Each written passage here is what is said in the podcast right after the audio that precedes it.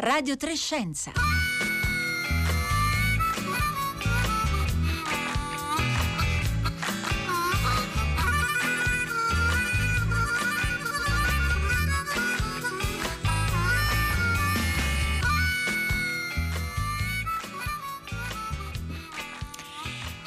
E una manciata, una manciata di secondi prima delle 11.31 minuti, un buongiorno da Elisabetta Tola, ben ritrovati e ben ritrovate a Radio Trescenza in onda in questi giorni dagli studi RAI di Bologna. Oggi è lunedì 20 settembre, saluto anche le ascoltatrici, gli ascoltatori che ci seguono in streaming oppure in podcast e quindi che utilizzano la app RAI Play Radio.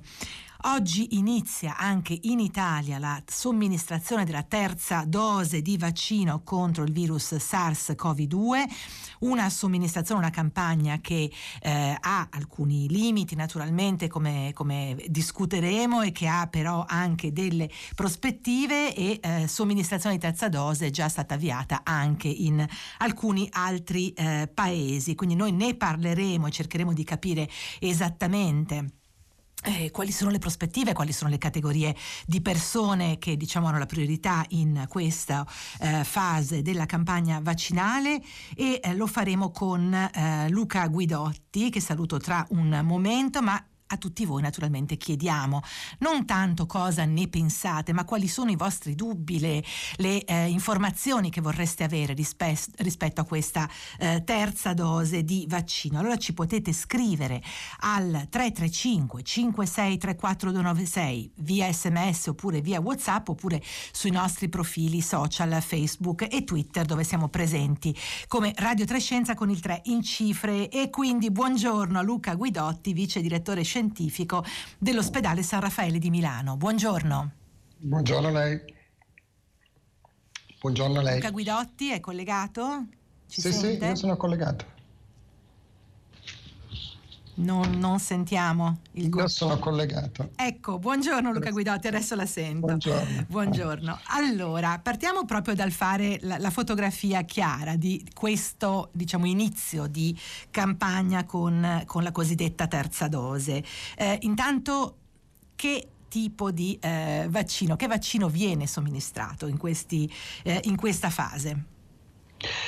Dunque, in questa fase viene di fatto somministrato il vaccino Pfizer e c'è una ragione per somministrare come terza dose questi vaccini cosiddetti RNA perché eh, sono vaccini che scientificamente non hanno problemi a essere somministrati per, per, dosi multiple, a differenza dei vaccini cosiddetti a vettori virali come il vaccino AstraZeneca che ormai da noi non si vede, per carità non viene quasi non viene a essere più usato proprio perché eh, la, la, la, ripetita, la, vaccinazione ripetuta con i vaccini a vettori virali può portare a delle conseguenze che sono legate a una diminuita efficacia proprio perché eh, il, il, il, soggetto può montare eh, una risposta anticorpale contro il vettore stesso. Quindi eh, come negli altri paesi, come soprattutto in Israele, che la fa, da, la sta facendo da, da, da, uh, rompigliaccio su questa, su questa terza dose, eh, sono i vaccini RNA e soprattutto Pfizer uh, a essere usati.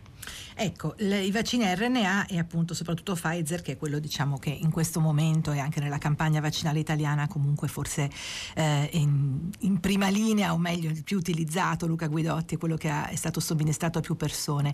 Ehm, una domanda che, che, sorge spontanea che molti fanno già in questi giorni eh, anche nei, nei dialoghi e nelle conversazioni sui social media è se questo vaccino sia uguale, cioè se la composizione di questa dose sia uguale a quelle già somministrate nella prima e seconda dose o se invece ci siano state delle modifiche magari anche per rispondere appunto a come è evoluto il virus.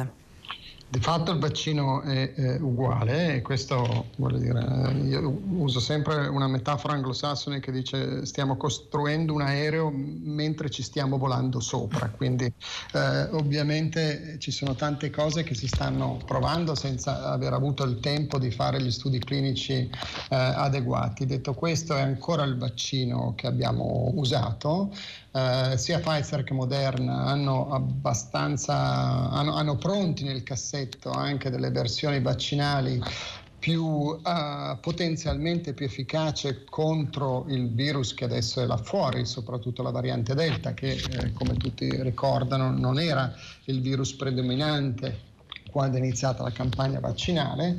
Teoricamente il buonsenso ci farebbe dire che un vaccino modificato verso la Delta potrebbe essere eh, ancora più efficace, detto questo, i sistemi, eh, voglio dire, soprattutto di, di, produzione e di logistica non sono ancora pronti. Uh, detto questo, la terza dose del vaccino Pfizer, eh, soprattutto in Israele, dove stanno uscendo uh, i, i, lavori, perché eh, sono tutte cose molto fresche, tra virgolette, il vaccino Pfizer, comunque il, il, il, standard, chiamiamolo così, sta dando degli ottimi risultati dal punto di vista di, di efficacia contro, contro contro l'infezione, soprattutto contro eh, i ricoveri e la, malattia, e la, progressione di malattia. Quindi per ora la terza dose an- riguarda ancora il vaccino tra virgolette standard. Ecco, mm, su questo che, su le, cose che ci stava dicendo in chiusura ora di, di, questa sua risposta Luca Guidotti, proviamo ad approfondire il, l'elemento che sta alla base della scelta del somministrare una terza dose. Contro cosa eh, protegge, o meglio, quali sono le ragioni, diciamo, principali, le priorità eh, che possono dare ragione appunto alla scelta di somministrazione con la terza dose? intanto mi faccio fare una premessa certo. obbligata, che è quella che eh, per quello che sappiamo il, questo virus SARS-CoV-2 che causa la malattia Covid-19 eh, induce un'immunità, l'infezione e anche la vaccinazione che abbiamo usato che eh, diminuisce nel tempo. Uh, questo tipo di, di, risposta immunitaria contro un virus che diminuisce nel tempo, soprattutto con, in, indotta da un vaccino, uh, non è nulla di nuovo, nel senso che ci sono tante altre piattaforme vaccinali note per, per uh, dare un'immunità che, che diminuisce la pertosse, la parotite, i vaccini contro la pertosse, la parotite, l'influenza, sono, sono tutti vaccini che voglio dire, non, hanno, non danno un'immunità eh, eterna, chiamiamola così. Um, e quindi questa è la, è la premessa obbligata.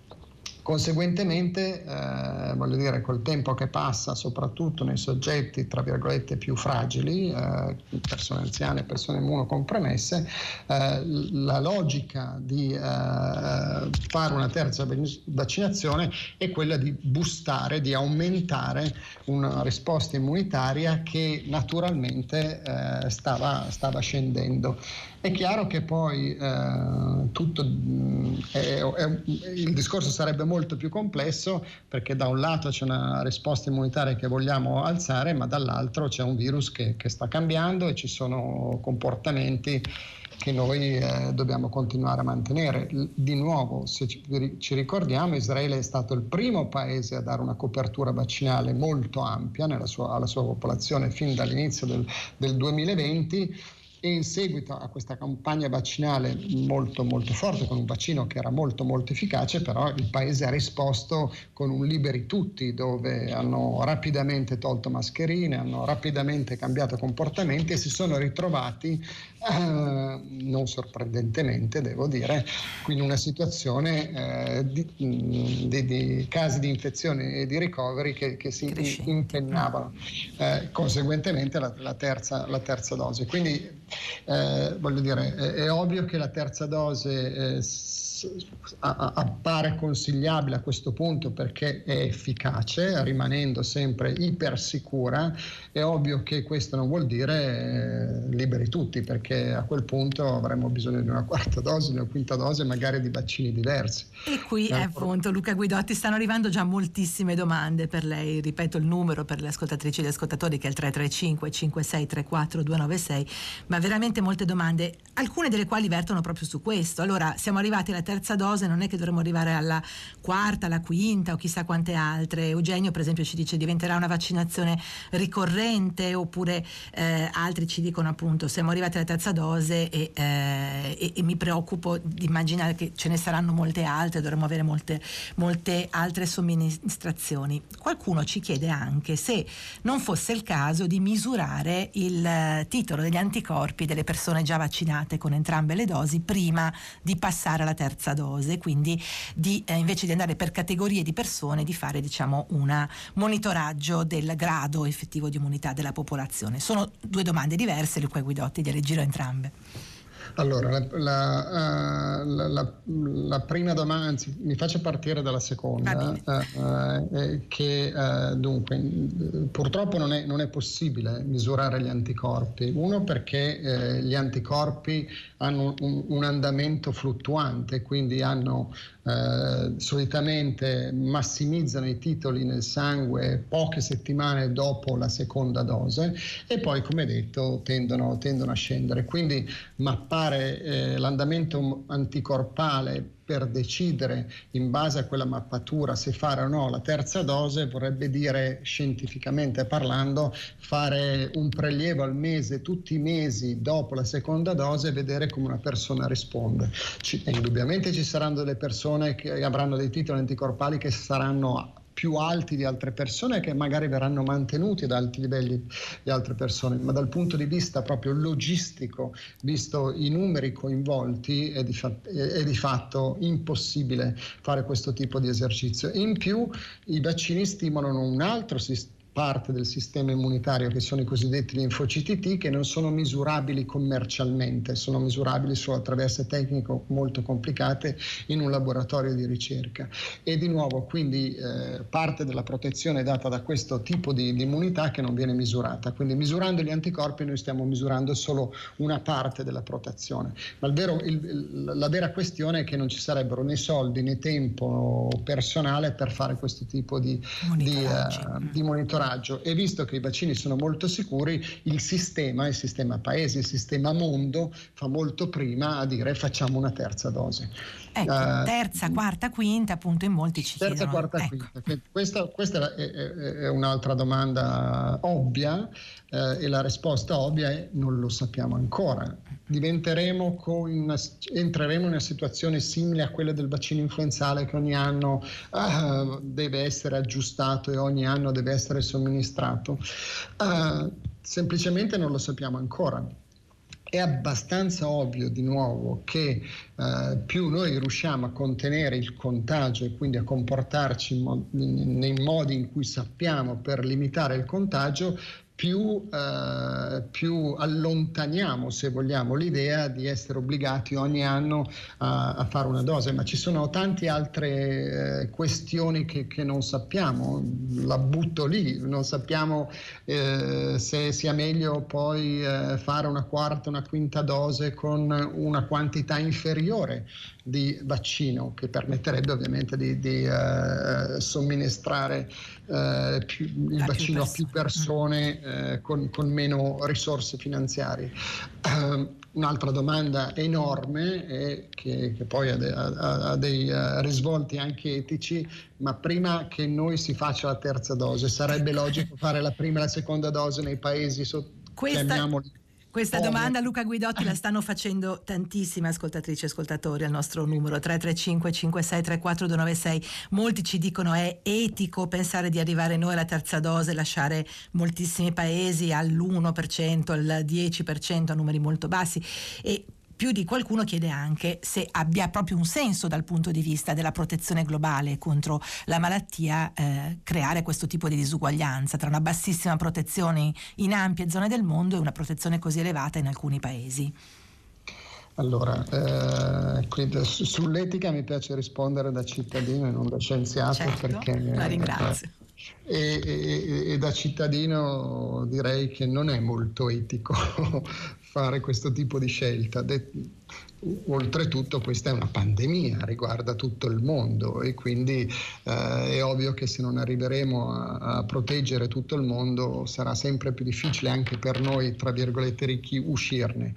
Eh, ma eh, questo tipo di pensiero non è, voglio dire, mio, è il pensiero di tanti e, e se ci pensiamo anche l'idea appunto di fare una terza dose magari più posticipata nel tempo, con una dose inferiore, è, è proprio sulla linea di, di, trovare le risorse per cercare di iniziare a portare il vaccino anche, eh, anche in altri paesi. Quindi la vera domanda per il, per il sistema mondo è, è, cercare di non mettere in contrapposizione queste cose, perché eh, non è che siamo noi che non dobbiamo fare la terza dose oppure dare il vaccino ai, ai paesi più poveri. Potremmo riuscire a fare in un certo certo senso tutte e due le cose se avessimo le risorse eh, adeguate e questo la, la, comunità internazionale deve impegnarsi fortemente a fare questa cosa. Quindi è una scelta, come diceva lei appunto, di, di sistema e di investimento di risorse.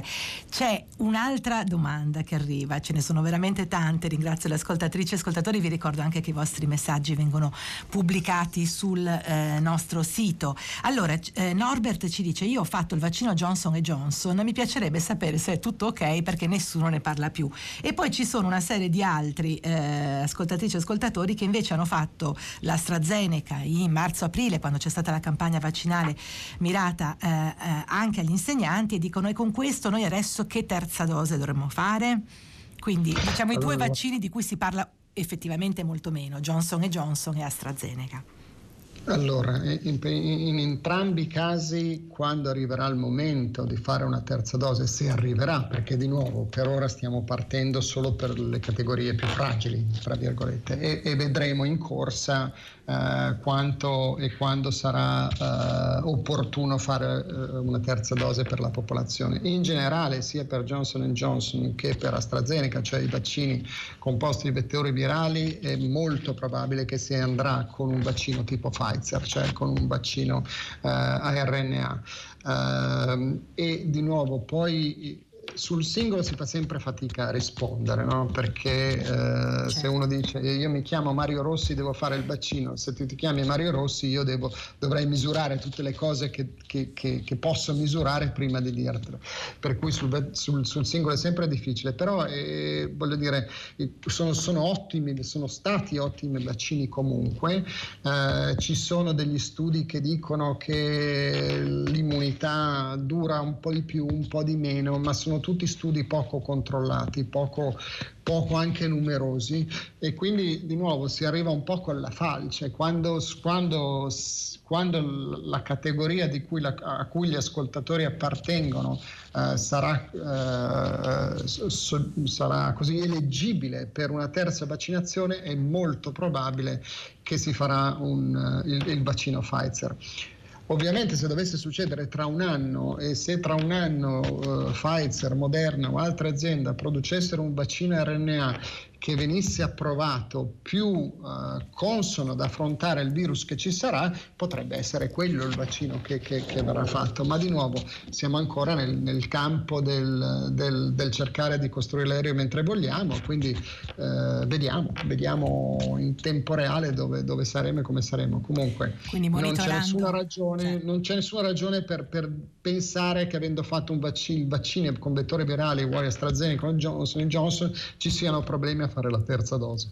Eh, saranno esattamente come gli altri pazienti o gli altri soggetti. Gli altri soggetti. Allora, le domande sono ancora molte, Luca Guidotti, gliene faccio una eh, e le chiedo di, una risposta veramente telegrafica perché siamo in chiusura, che è questa. Non è la prima vaccinazione che facciamo in tre dosi. In realtà, diciamo, nel calendario vaccinali, eh, anche per altre malattie, quelli che molti di noi hanno fatto dall'infanzia in poi, ci sono i terzi richiami. Assolutamente sì, ce ne sono tanti, vediamo il vaccino per l'epatite B che ha, che ha tre richiami, uh, ma di nuovo comparare un vaccino con un altro non, non vuol non dire molto. È, è, come dire, ma le Alfa Romeo vanno più veloci delle Fiat? Eh, dipende dal modello, dipende dal da, da motore che hanno, quindi eh, stiamo paragonando pere con le mele. Uh, per questo tipo di vaccino non c'è nessun problema a fare una terza dose, probabilmente non ci sarebbe nessun problema a fare una quarta o una quinta. Allora, su questo noi ringraziamo Luca Guidotti, ci sono ancora molte vostre domande, torneremo senz'altro, come dice Luca Guidotti, a monitorare anche i dati man mano che verranno prodotti. Ringraziamo Luca Guidotti, vice direttore scientifico dell'ospedale San Raffaele di Milano, che ci ha aiutato a ragionare sull'avvio di questa campagna vaccinale per la terza dose di vaccino contro il SARS-CoV-2. Torneremo, rimaniamo a parlare di pandemia, di pandemia tra un attimo, continuate a scriverci al 335 56 334 296.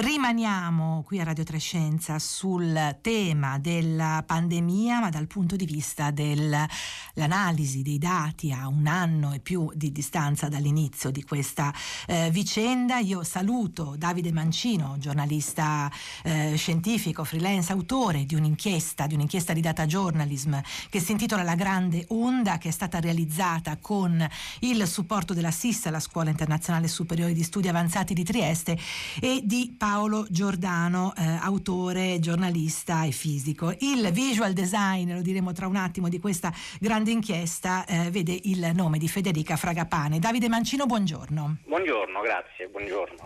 Allora, la grande onda non è un articolo, diciamo, fatto eh, nell'arco di due ore di analisi. Al contrario, qui ci si è presi del tempo per raccogliere i dati eh, relativi a tanti aspetti della pandemia che abbiamo vissuto. Sì, questo è esattamente il punto da cui siamo partiti, l'idea proprio che ci ha mossi per questo progetto, e cioè cercare di, di uscire un attimo dal, dalla scrittura di emergenza, se vogliamo, in cui siamo stati tutti coinvolti nell'ultimo anno e mezzo come, come giornalisti e cercare di tirare un po' il fiato e guardare le cose insomma, da un punto di vista un po' più di lungo termine, come ormai sappiamo che, che sarà questa epidemia.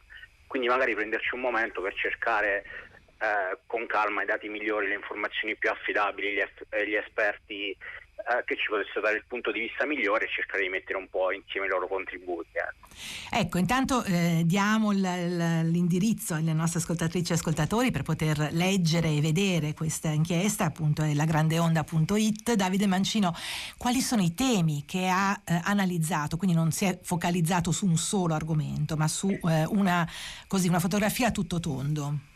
Sì, diciamo l'inchiesta può essere mh, grosso modo divisa in due parti, e cioè nella prima siamo partiti sostanzialmente proprio dai primi momenti, dai primi casi e in particolare ci siamo concentrati su quello che è successo a Bergamo come epicentro diciamo, dell'epidemia italiana e, mh, nel, nel, nella parte successiva invece, invece abbiamo analizzato eh, l'epidemia da un punto di vista prima di tutto sanitario, ma mh, non soltanto concentrandoci sui decessi, ma anche su alcuni aspetti che forse a nostro avviso sono stati un po' sottovalutati, eh, come per esempio quello relativo alla salute mentale, che per esempio ci hanno spiegato gli, gli esperti che abbiamo sentito, eh, sono stati davvero, davvero enormi, ci sono stati eh, effetti mh, di grandissima portata sulla salute mentale delle persone, eppure purtroppo eh, se ne è parlato poco, anche perché si tratta spesso di fenomeni mm, anche difficili da misurare. Ecco, ecco c'è sta... eh, prego, prego. Sì, no, dopo di questo mh, mm, abbiamo parlato degli aspetti economici, invece nella seconda parte abbiamo cercato di capire un po' come è andata là la risposta pandemica, quindi in estrema sintesi cosa ha funzionato e cosa no. Ecco.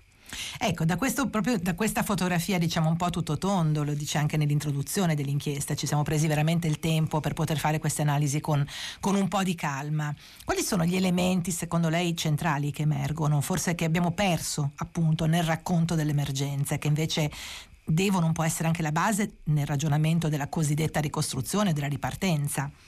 Sì, diciamo forse uno dei punti più importanti è proprio quello di cui abbiamo parlato nel, negli ultimi due capitoli, ovvero appunto per quanto riguarda la risposta pandemica perché in questo senso, tornando un po', in, tornando un po indietro, magari mh, nemmeno ci ripensiamo più, però se ripensiamo per esempio alle tante misure di sanità pubblica che ci sono state eh, suggerite, insomma, soprattutto nel primissimo periodo, vediamo, ritroviamo cose che adesso ci sembrano un po', un po strane, insomma. per esempio all'inizio eh, tante organizzazioni di sanità pubblica, incluso l'OMS, per esempio, sconsigliavano l'uso delle mascherine, per esempio, e, mh, oppure eh, si concentravano molto su misure come la pulizia delle superfici che poi si sono rivelate insomma, meno, un po' meno importanti, ecco, se vogliamo.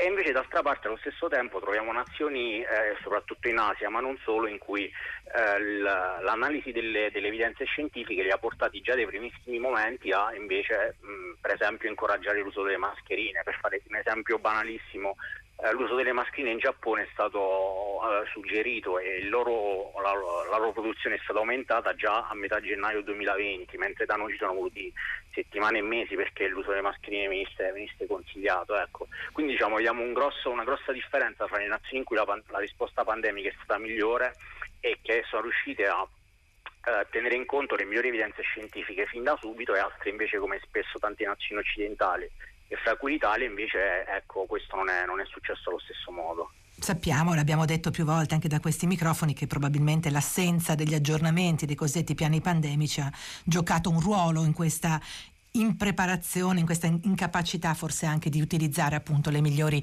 eh, conoscenze scientifiche disponibili. C'è una parte della vostra inchiesta che è di tipo grafico, qui appunto eh, Davide Mancino ha collaborato con eh, Federica, Federica, Fragapane che è una eh, visual designer c'è un lavoro molto raffinato sulla conversione del numero in immagine, Davide Mancino. Sì, io non, non, non fatico ad ammettere che ci siamo trovati in una, situazione un po' difficile perché ovviamente è un'inchiesta data a giornalismo per cui non poteva, non che basarsi sui numeri però d'altra parte affrontare un fenomeno così, se vogliamo, drammatico, così difficile attraverso le cifre rischia di, di rendere un po', come dire, arida e non so, poco umana la narrazione, ecco. E questo è il motivo per cui abbiamo coinvolto Federica, che ha un talento straordinario, insomma, nel, nell'umanizzare i dati, se vogliamo dire così.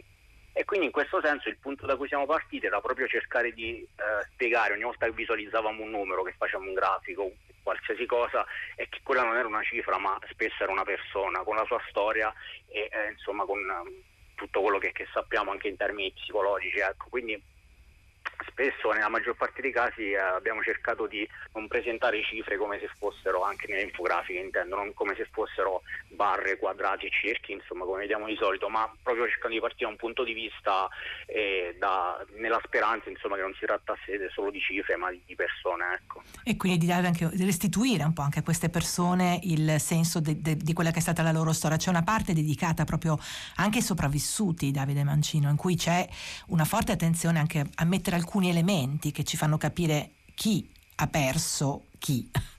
Sì, questa è stata forse una delle cose più difficili da fare nell'intera inchiesta, perché per esempio una cosa che ci, ci, sentivamo, ci siamo sentiti in dovere di fare nel caso di Bergamo era parlare non solo delle persone che hanno perso la vita, ma anche delle centinaia e centinaia di famiglie che eh, in quella città hanno perso una, una persona loro cara.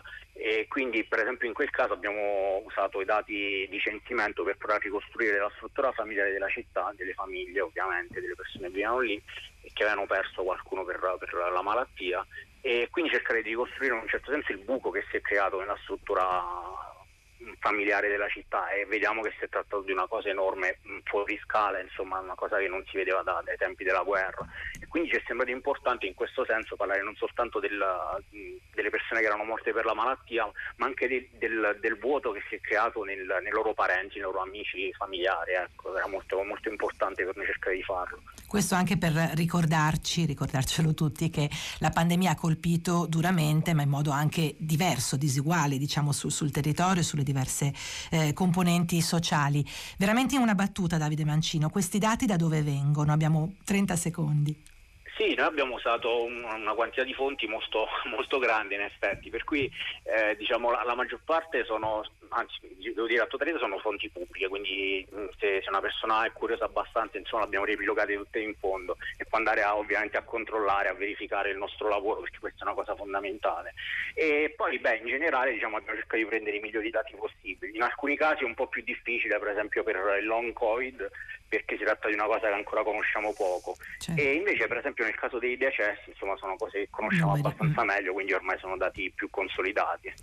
Allora, mm, rimandiamo le nostre ascoltatrici e ascoltatori alla grandeonda.it. Ringraziamo Davide Mancino, giornalista freelance, autore di questa inchiesta, lo ricordiamo, con il supporto della SISSA, la Scuola Internazionale di Studi Superiori Avanzati e eh, di Trieste e di Paolo Giordano. Ricordiamo il lavoro di visual design di Federica Fragapane. Noi siamo giunti alla fine di questa puntata di Radio Trescenza, che ve lo ricordo è un programma ideato da Rossella Panarese e curato da Marco Motta, in redazione Paolo Conte e Roberta Fulci, agli aiuti tecnici in studio a Roma, oggi Domenico Ganci, a Bologna Angelo Gorizzizzo, in regia Marco Pompi. Ora il microfono al concerto del mattino da Elisabetta Tola. Una buona giornata a tutti.